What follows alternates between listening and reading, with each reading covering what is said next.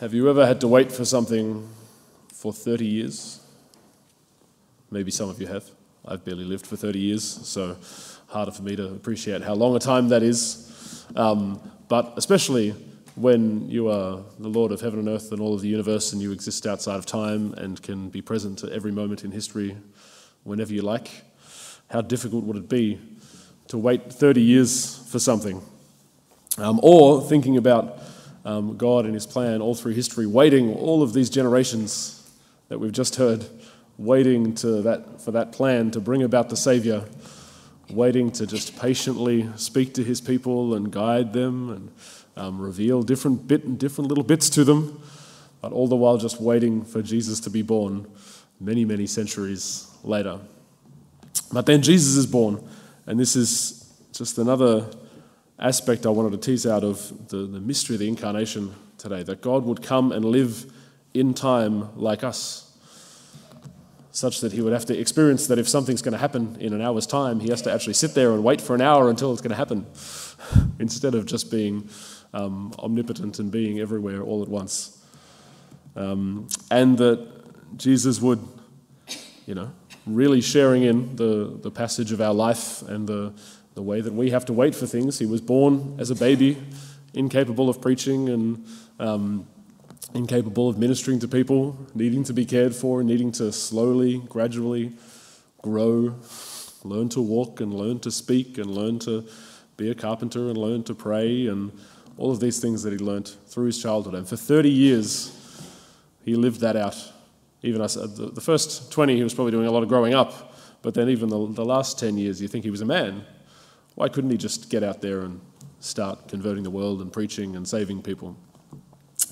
But God has this patience with us, and it's, I think, an incredible example for us to reflect on today of what patience really looks like, because we struggle with patience so much because we like control, I think, is the, really the, the essence of why we don't like to be patient. We want we want the thing that we want to happen, we want it to happen now, so that there's a, there's a certain vulnerability of, okay, h- however certain it's going to happen in the future, it's still in the future. It's still outside of my grasp. I can't get to it yet.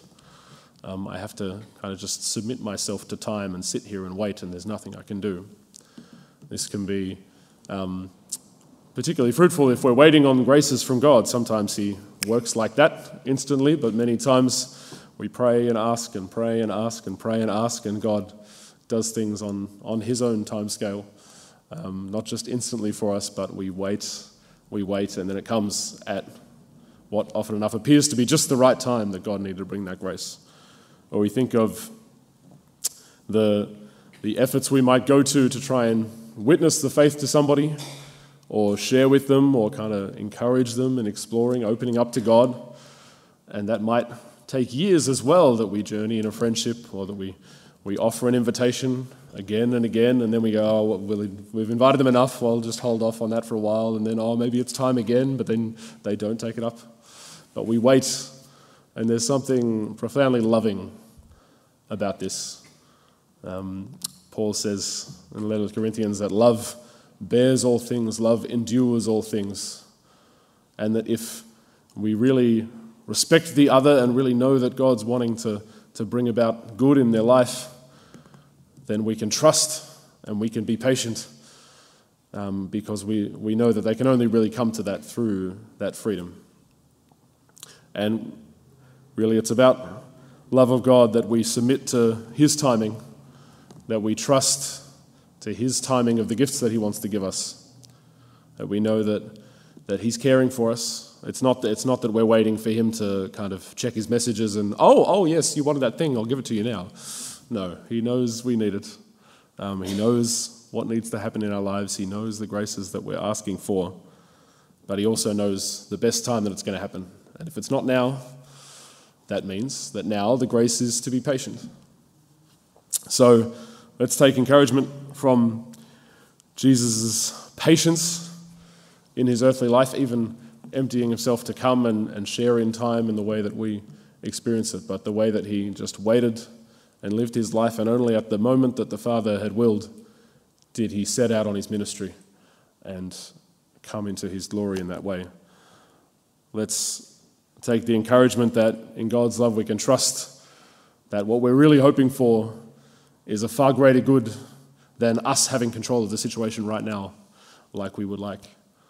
So let's recall that and ask God for that grace to um, sharing in this human experience with Jesus, that we can have the grace to be patient and trust in God's will and in God's timing.